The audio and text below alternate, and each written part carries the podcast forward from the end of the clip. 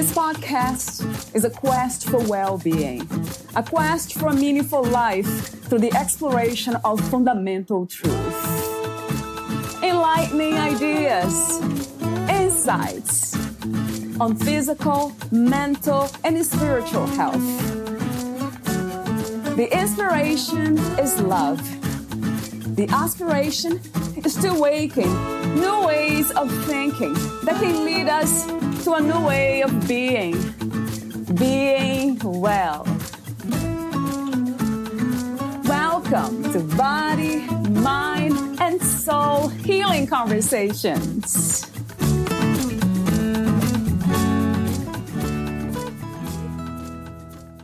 Valeria interviews Michael Arterberry, the author of Be Encouraged 250 Days of Motivation and Encouragement. As a teenager, Michael was fortunate to receive guidance from positive adult role models who helped him overcome adversities and set high expectations for his future. Grateful for the role these mentors played in his own development, Michael decided to dedicate his professional life to helping people navigate the difficulties of life and launch their future into motion. For more than 25 years, he has been helping teens and adults to use what they have gone through as a catalyst for success rather than an obstacle for failure. Michael received the 2010 USA Network's Characters Unite Award for exceptional commitment to combating prejudice and discrimination while increasing tolerance and acceptance within the community. He is also the recipient of the 2014 100 Men of Color Award for Leadership. In 2008, Michael founded Youth Voices Center, Inc., a nonprofit with the mission of helping young people to become active, productive members of society by overcoming their obstacles, their history, stereotypes, and even their own self image and limiting beliefs. To learn more about Michael and his work, please visit michaelarterberry.com. Here is the interview with Michael Arterberry. In your own words, who is Michael Arterberry? He is um, the master encourager. What I mean by that, he is a a man now, but a young man who grew up through adversity, challenges, struggles. He has wounds, he has scars, but he was able to use his wounds and his scars as a catalyst to press him forward to not only save and work on himself, but he uses that to reach out to others that may be in the same position. And he likes to stand beside them and walk them through their journey to allow them to find the clarity that he was able to find throughout his journey. Wow. I love that. Thank you for being you. So, before we talk about some of the topics in your book, Be Encouraged 250 Days of Motivation and Encouragement, I have a few warm up questions, as I mentioned off record. The first one is What is life to you, Michael? Life is about being able to see the fruits of your labor. And what that means is, you know, we all have a purpose in life. And, you know, if we're lucky enough to find it, you know that you're living in it. So I know that I'm living in my purpose. And so I strategically plan my life in a way that I'm able to use it and so life to me is being able to see the fruits of my labor of me working and living in my purpose. I love that this idea of having a purpose and knowing our purpose or our purposes. How do we do that? What would be your suggestion or opinion on how we find our purpose?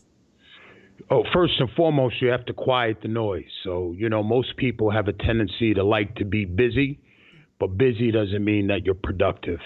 So you have to find a place of clarity and quietness to be able to allow anything to speak to you. So I think the first thing is being able to find some balance in your life and find a place where you can get alone and allow the universe to speak to you to lead you in the proper path. Mm, yeah. Is it possible to have more than one purpose?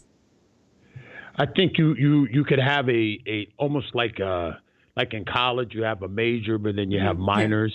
Yeah. So, you know, you have a major purpose, but you have a bunch of minor purposes that kind of fit underneath that major purpose. Yeah, I agree. That sounds good to me and it makes sense. Another question is how do we know we have found our purpose? Oh, that that's that's tricky but not tricky. Um the best thing I can say is is for myself and when I feel that I'm in my purpose, you get this energy that goes through your body that almost feels like electricity. And so when you're feeling it go through, it's like when I'm speaking at the mic and I can start talking and I'm looking out in the audience. And I didn't really target like a specific person, but that energy starts and you just started feeling going through you. And you got to be careful though, because sometimes it gets so, it dominates that, you know, I can stay up there and talk mm-hmm. for like three or four hours. So I have a clock that's uh-huh. usually in front of me to kind of tap me on the shoulder and say, "All right, mm-hmm. buddy, turn it down." but um, it's an energy. I feel I feel this specific energy, and I know when it's it's it's it's coming. Is this energy also connected to inner peace or happiness or joy? Spirituality. Spirituality. What is spirituality to you, Michael? How would you well, describe I, that? I'm I'm non-denominational Christian. And so, you know, I have a relationship with God. And so to me, it's building my relationship with Him so that I am a representative of who He is on earth. So that is when I talk about, you know, feeling it, feeling it go out. When I feel that energy, I feel that I'm in that place where He's able to speak direct, directly through me. So that's how I look at spirituality. Right. And so I have another question, the follow up question to the what is life question. What is the opposite of life? Opposite of life? Yeah. Um, I call it not living. Uh, there's people that are here that only exist, and I think that is that is such. Oh, it's terrible. I mean, I meet people that way, and so the opposite is people that are shells. They're shells walking through the earth, not ingesting and taking in life, but they're just here as props. And I think that's the opposite of actually living. Yeah, I love your answer. It resonates true. My next question is about freedom. What is the meaning of freedom to you? What is to be free? To feel as if you do not need validation from anyone. When you get to a place that you've found that sweet spot that validation or anyone no one needs to make you feel as if you are important. Um, it's free. It's freeing. And I've done the work. And so, you know, I walk into a room, I'm never afraid of what someone's saying about me, what they may be thinking. Um, I go in and, and I'm able to exist. No need for validation. I'm wondering how we can balance that with the need for connection to please and love and care for others.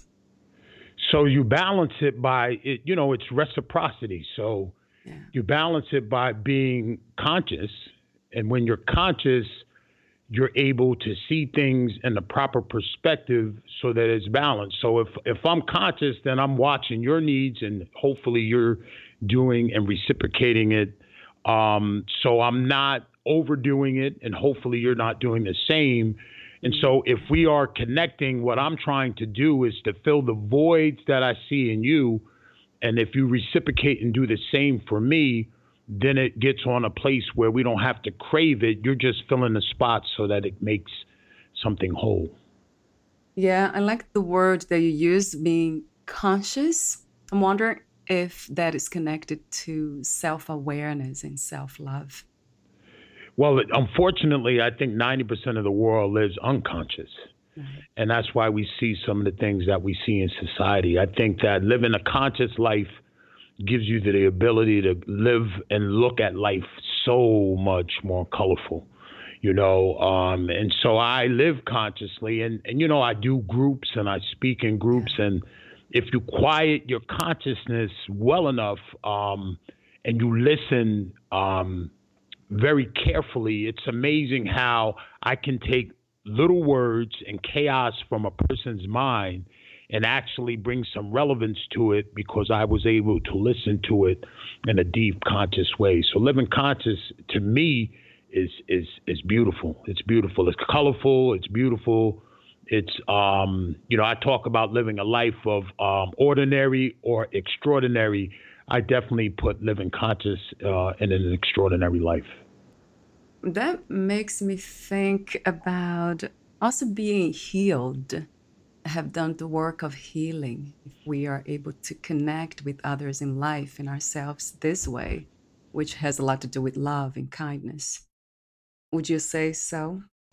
Yes, yes. Well, well, you know, with healing, you know, being conscious and healing, you know, it, it gives you the the opportunity to feel the energy from the other person. You know, um, I think one of the blessings for me is that because I've come through, come from some trauma that now I don't only relate to people that have gone through trauma. So it's not like I only relate to people that have gone through right. trauma, but because I've come through trauma, if I'm conscious, I can feel the pain of another individual who may have come through trauma. I can't tell you exactly what it is, but there's an energy that comes off that almost calls you to that person um, and when I feel it, I'm very cautious and I'm conscious to make sure that I don't rush. I don't want to step on anyone's toes. I want to make sure that I ease them into a place of where they want to be able to share and um, start to unravel some of those things that are going on in their lives. Yeah, that sounds wonderful to me, your work. So, my next question relates to the current situation. At this time, what do you think is the world's greatest need? And do you have a vision for a new reality? You know, with, with what's going on in the world right now, and let's, you know, obviously we're all watching the TV and we see what's going on, and there's a shift going on. And in this shift, what I think people need to do um, is is to learn our, our individual histories. You know, when you learn your history of others that you don't normally um, communicate with, you get to learn um, their pain, where they come from, you know, what some of their thoughts and processes, their foundations are based on.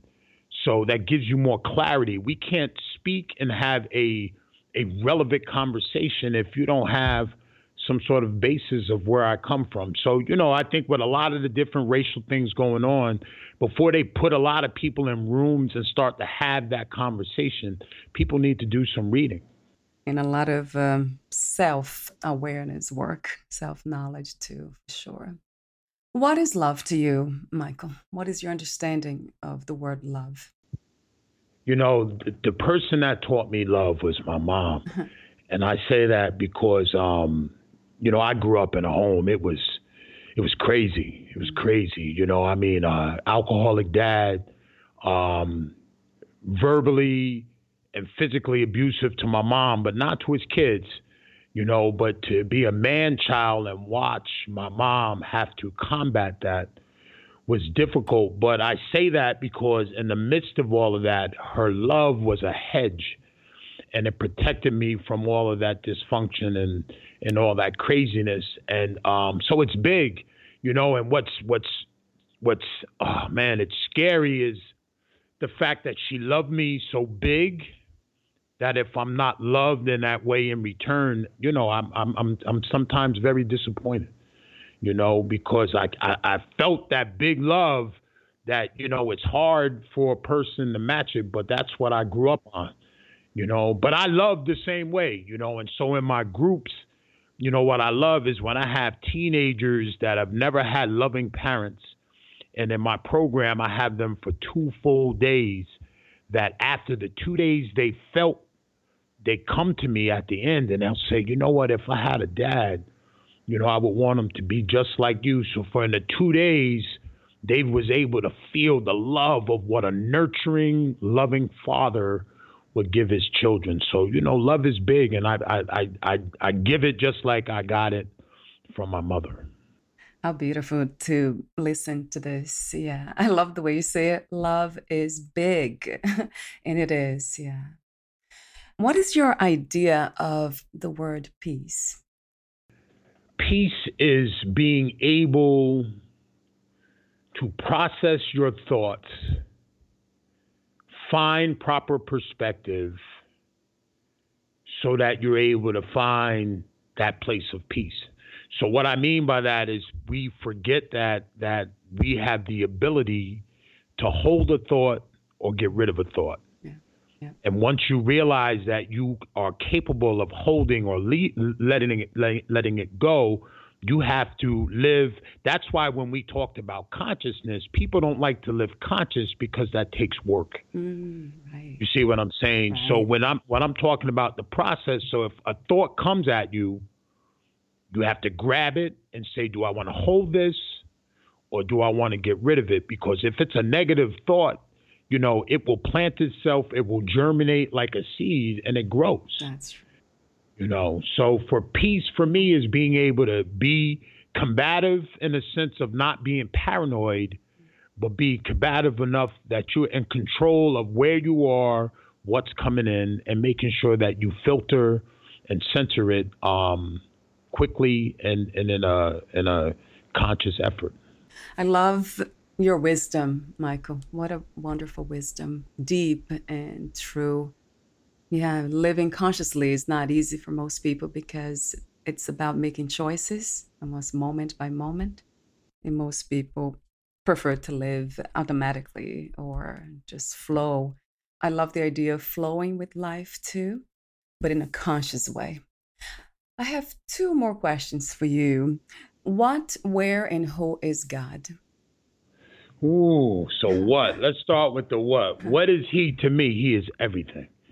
You know what I mean? He's everything. Um, you know, I grew up in a home where, you know, my mom was seven day Adventist, so I had to worship the Sabbath, sundown Friday to sundown Saturday. So I rejected religion growing up simply because as a young boy, I didn't like being to have to do that. Um, I came back to religion some years after college, but he's everything. He's everything. You know, I get up in the morning, I believe in mind, body, and soul. And the first thing I take care of before I do anything in my day is I commune with him and I spend time. And it sets up my day, but it sets me up. So, you know, as far as what, he's everything. What was the second one, Valeria? I'm sorry. Yeah, what, where, and who? All right, so where is he? He's everywhere. You know, he's everywhere. And so, you know, um, my wife wrote a book about my life story. It's called God Was Holding My Hand. Mm-hmm. And when I say he's everywhere, um, the reason why we titled it that way was because when I came out, I had um, spinal cord surgery. And when I came out of the surgery, um, only my lower extremities were touched. So nothing on my upper body should have had any feeling with the surgery. But my right palm was burning. And I kept saying to the nurse, Why is my palm burning? I was all happy because something happened. And then, Valeria, I came home and I'm on my couch and I'm now processing the the burning hand and I think back and there's a chair right by my recovery bed, right where my right palm would fall off the bed. And so when I realized that God came and stopped in his busy schedule and he was holding his son's hand. So, you know, yeah, yeah, yeah, he he was holding my hand, so that's why it's burning. So he's everywhere. What's Yeah. that last one? Let me tackle the last one. What? yeah. The last one's who? Who who is he? Who is he? Who is he? He is omniscient. You know, so you know, you you you so many times I have to catch myself when I pray.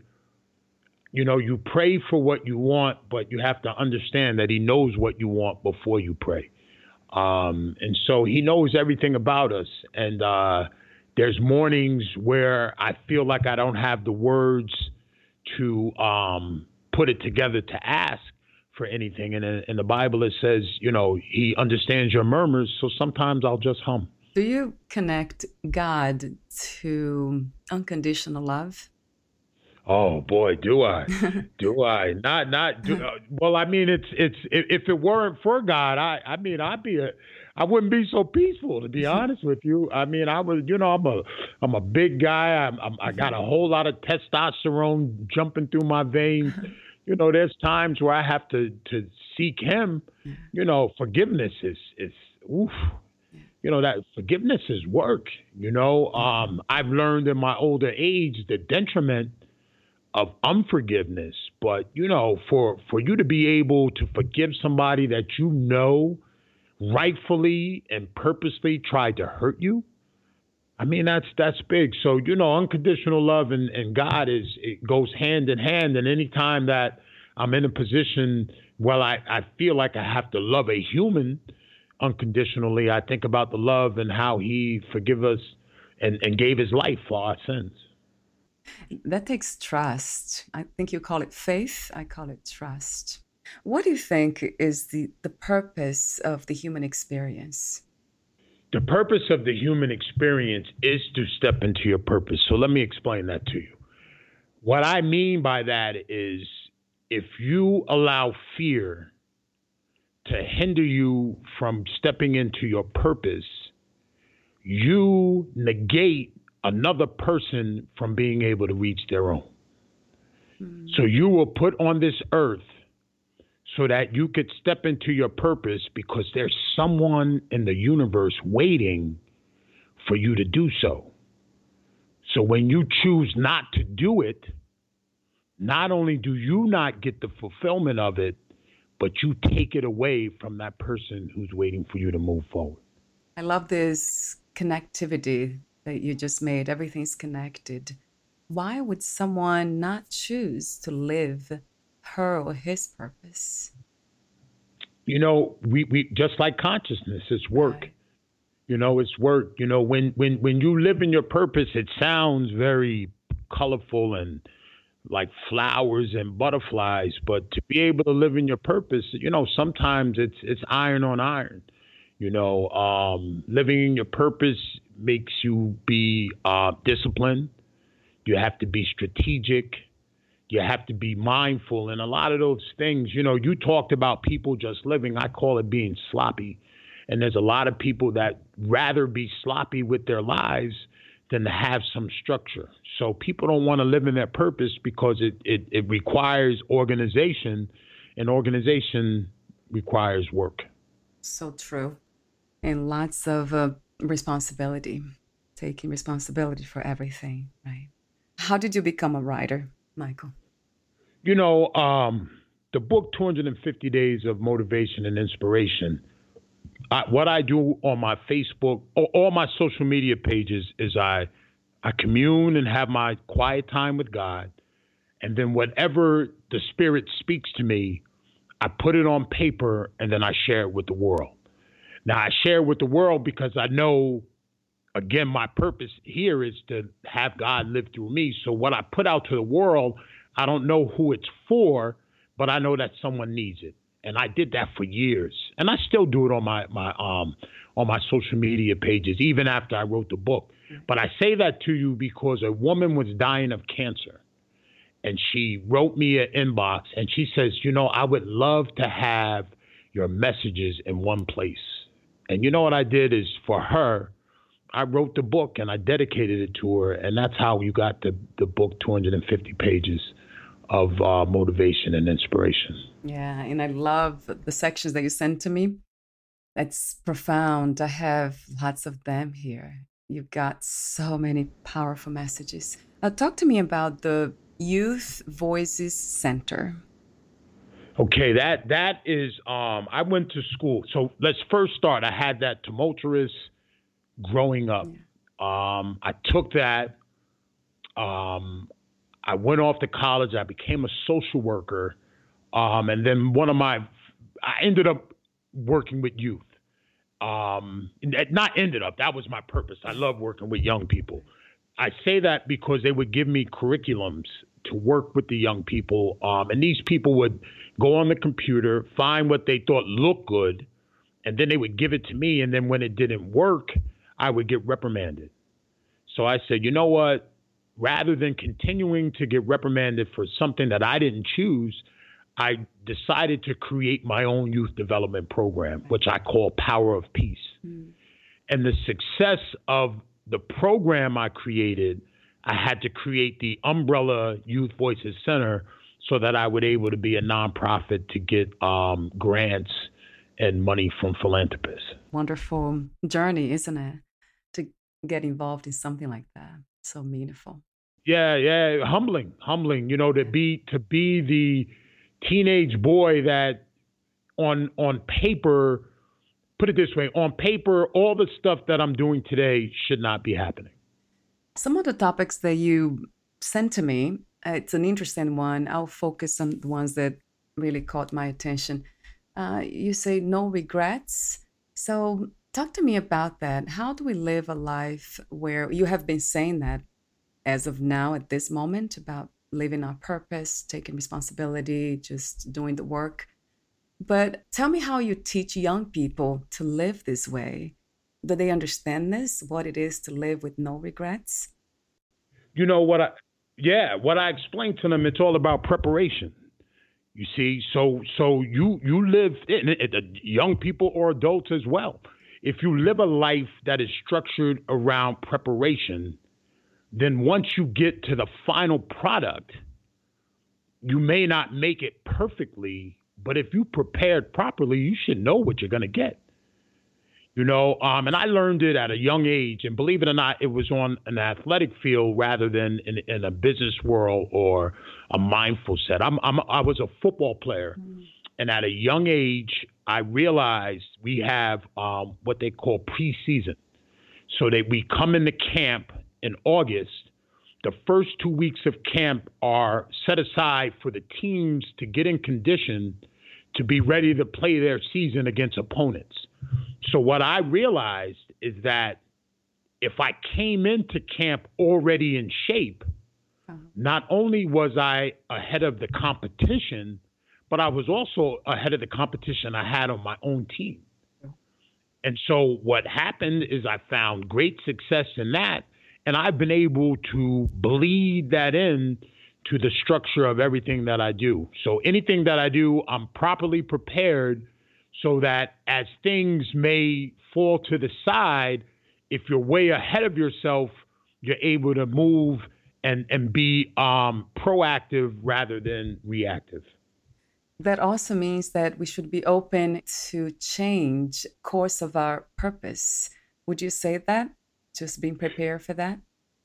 Yeah, yeah, yeah. You have to you you you if you you prepare, but you don't you, you the the teacher must always remain a student.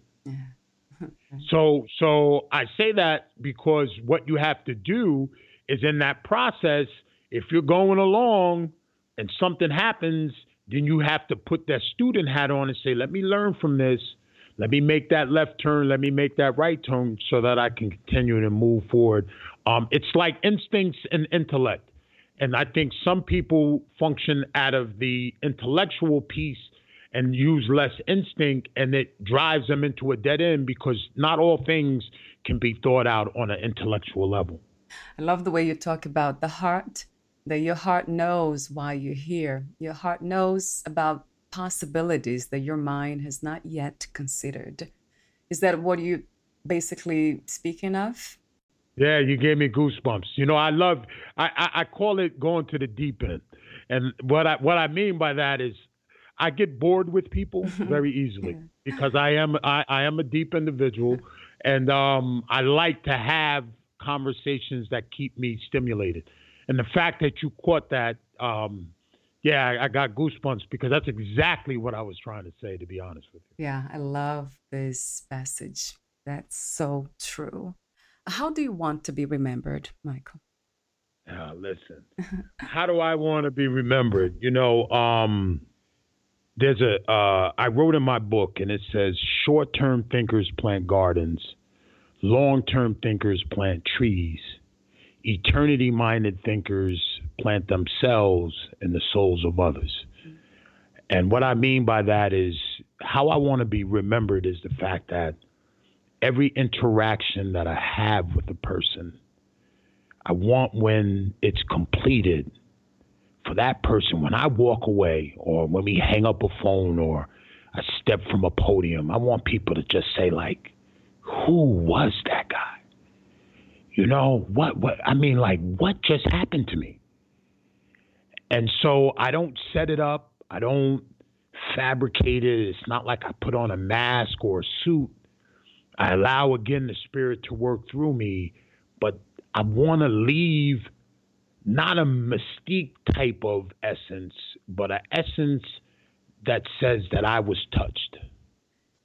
That is something that we all should reflect on because it's so true. You want to plant seeds in the soul because it's the only thing that's real, anyway, from my perspective. Nothing yeah. else is. There's um, another topic that you speak of that is worth having a conversation about, at least for a moment doubt. Is it possible not to have doubts? In your book, you say, don't let someone who gave up on their dreams talk you out of yours. Doubt kills more dreams than failure ever will. So, is it possible to live without any doubts? You know, when I say don't allow other people, that that that goes to, you know, and I just wrote something that I put on Facebook today is is surrounding ourselves with individuals that create an energy that project us to our goals rather than deter us from trying to get to them. You see, so do you have doubt? Doubt can be there, but then what you need to do is you have to put things into place to be to be back to the word we talk about preparation. So what I do to combat doubt is I make sure that I surround myself with the proper people or I feed myself with the proper food to make sure that the doubt is limited. You know, yeah. um, one thing I want to finish on that note is people have to understand that no decision is a bad decision. And so, you know, if you feel like I'm not going to make a decision because it's safe, sometimes that is just as bad as making the bad decision. So, even preparing our environment, the people we live with, the friends that we invite into our lives. So, that's all part of that preparation. I like that, to think that way. So, when we have a doubt, we have friends, so we have tools to deal with that. Talk to me for a moment about judgment what is the antidote to judgment? Look in the mirror. That's the antidote. I mean, if you if you if you want to combat judgment, look at your broken self. You know what I'm saying? Let me tell you something. That's one thing. Uh, I don't even have a problem with judgment. It's not a. It's not. If there's one thing in life that I don't have problem with, and that's judgment. Because all I have to do is look in the mirror. I'm broken. I'm cracked. I'm imperfect. I try my best to do the best, to be the best person that I can, but I am far from it on some days, and some days I shoot way out of the park. So, you know, when I look at another individual, you'll never, never. I mean, and and and don't dare you judge someone else in my presence because I'm on it. You know what I'm saying? I'm on it. You know, and I, you know, believe it or not, it, it started at a young age. You know, I'm a, I'm a big guy, and I was always the biggest. Like I was always the kindergarten, first grade. So like I had a choice at a young age.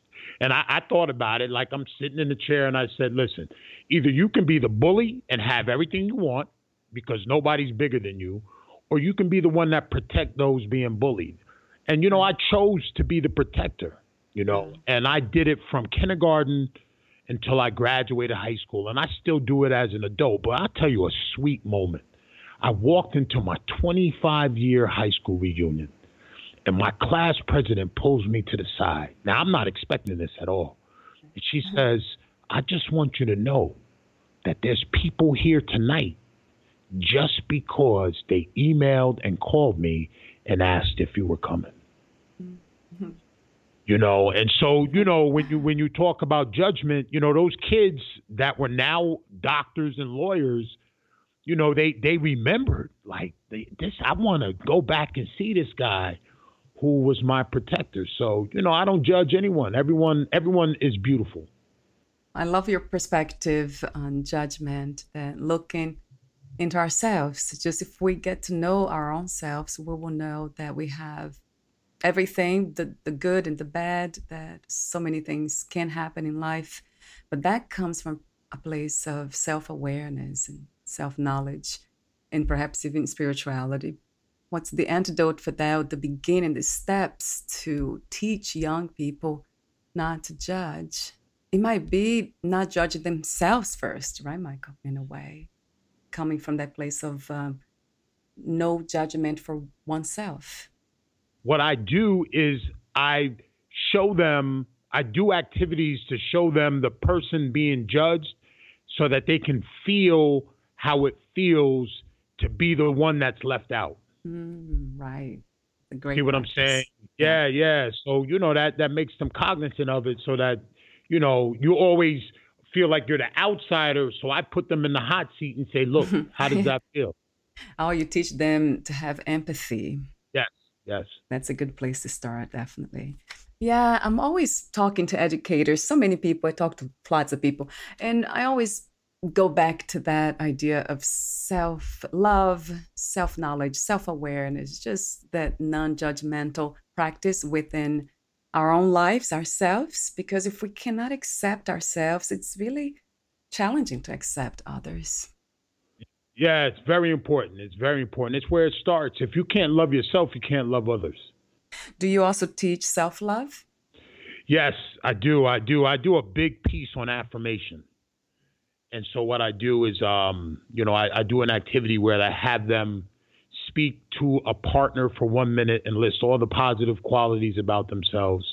Then the other partner lists all the positive qualities about themselves. Then I have their partners stand up and tell all the positive qualities that were told.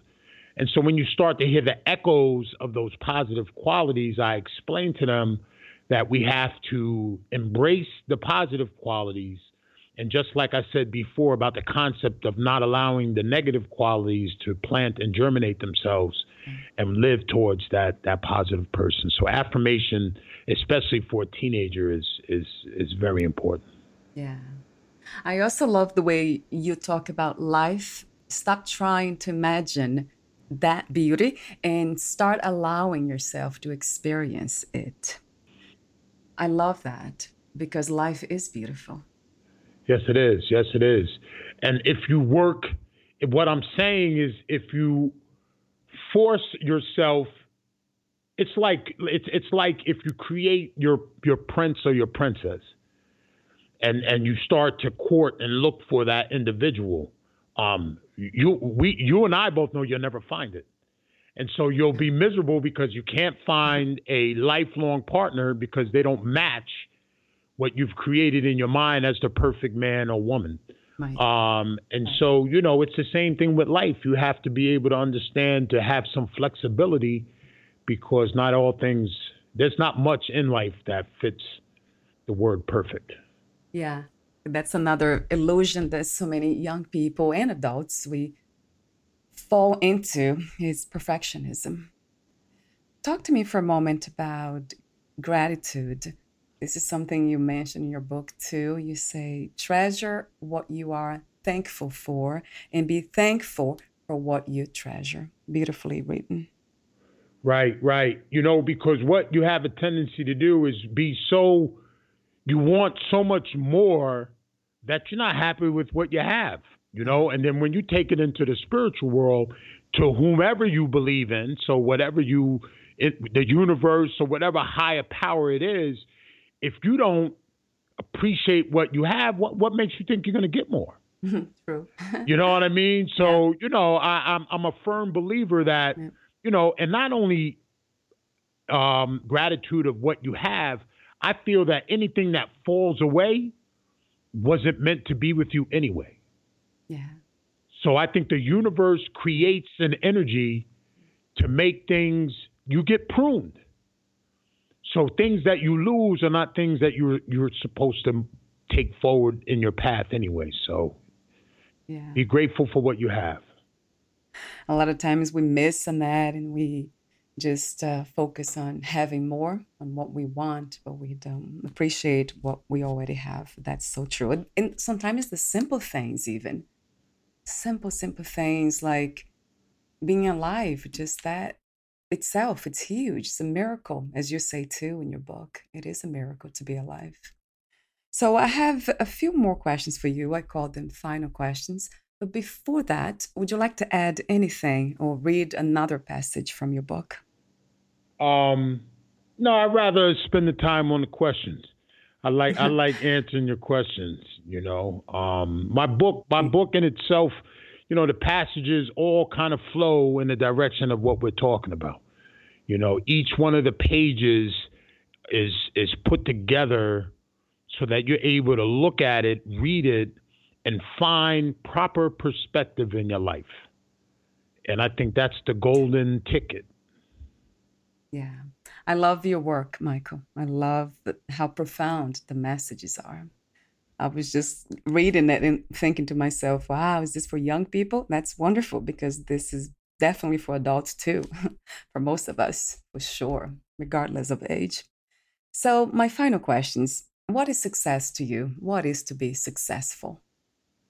You know, again, back to the, the fruits of your labor. You know, um, success to me is is being able to see sort of the back end of of of where you start. So like for me, you know, I work with young people and adults, but to have a person come to you and be pieces and then once you finish doing your unified work to see them whole um, to me brings me great joy. You know, I had a young lady who um, came from a family where out of four generations, no one had ever graduated high school. And so, you know, you had to think about all her role models. And I got her in the ninth grade and we connected and I realized she needed more and I kept I kept after her mm-hmm. um, and she graduated. Uh-huh. You know, and she graduated. So, you know, at her graduation, you know, I'm I'm crying and mm-hmm. I was very emotional, but it was you know, for the, most of the kids walking across the stage to get their diplomas, for them it was work, but I knew what it took for her to be able to walk across that stage to get that diploma. And so, you know, that to me is is success. I love your mission. It's honorable. What was the hardest lesson to learn about yourself as of today? You know, I uh I learned it, it, it, in a process, and then it was after the fact. So my dream in life was to be a professional football player. So you got to imagine the work that I do today. I love it, I enjoy it, but it's not what I woke up in the morning one morning. you know, I, as a kid, I wasn't like, when I get older, I want to be a motivational speaker. But I tell you that because things worked out. I tried out. I tried out for a professional team. Um, I didn't make an American team. I got some offers to some football teams over in Europe. I, I, I didn't take those offers, but I'll never forget.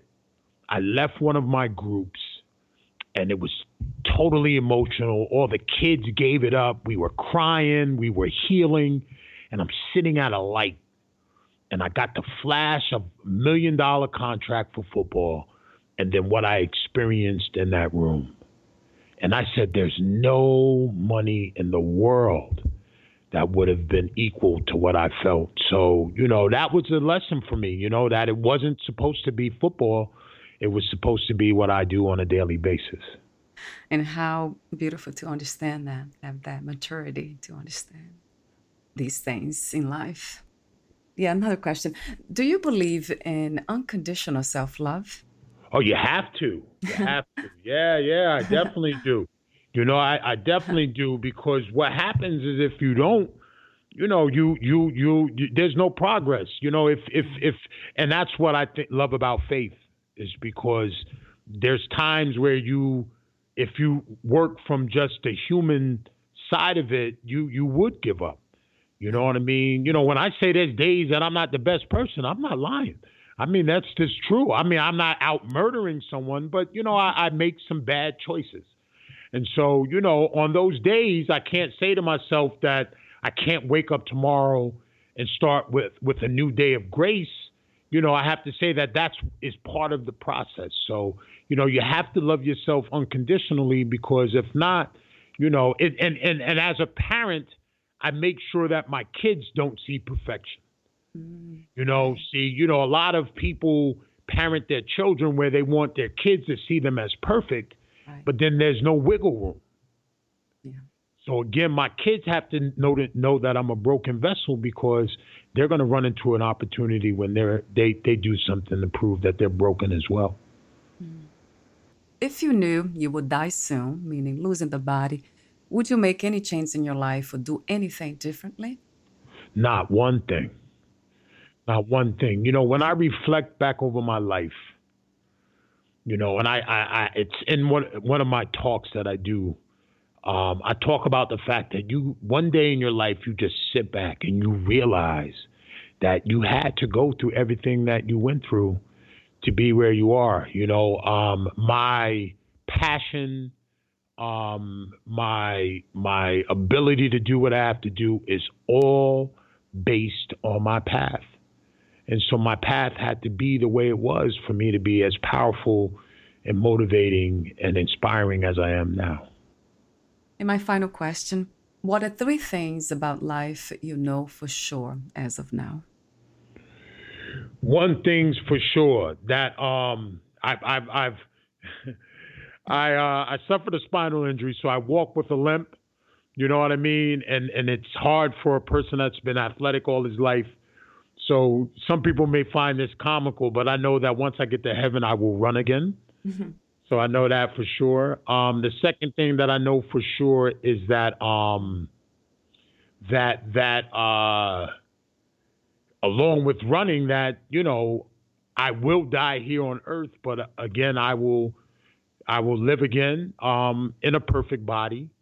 You know what I mean? Um, and one thing that I know for sure is that um, I know someone that loves me um, for everything, my my my faults, my my good things, my bad things, and every so whatever everything in between, which is my God. Yeah, I love your faith, the trust. It's powerful, very powerful. And thank you so much, Michael, for your presence. I absolutely love your wisdom. And um, thank you for being you. Well, thank you for having me. Thank you. I really appreciate it. Where can we find more information about you, your books, products, services, and future projects? Well, first and foremost, your your your audience and you are very lucky. I've just finished a course, um, and they can actually your listeners can get a free book and get a peek at my course if they go to shakethedirtexperience.com. So that's something I definitely would like them to um, check out. But um, that and my public speaking forum is uh.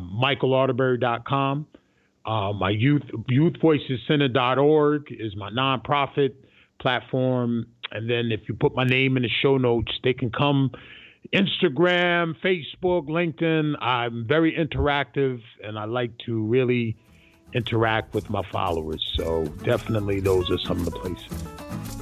Thank you so much again, and we'll talk soon. Thank you. Thank you very much. Bye for now. Thank you for listening. To learn more about Michael Arterberry and his work, please visit michaelarterberry.com. To learn more about this podcast, please visit fitforjoy.org slash podcast. I want to thank the Patreon members Lawrence McGrath, Mark Basden, Terry Clayton, and Aidan Bickrock. Thank you again for listening, and bye for now.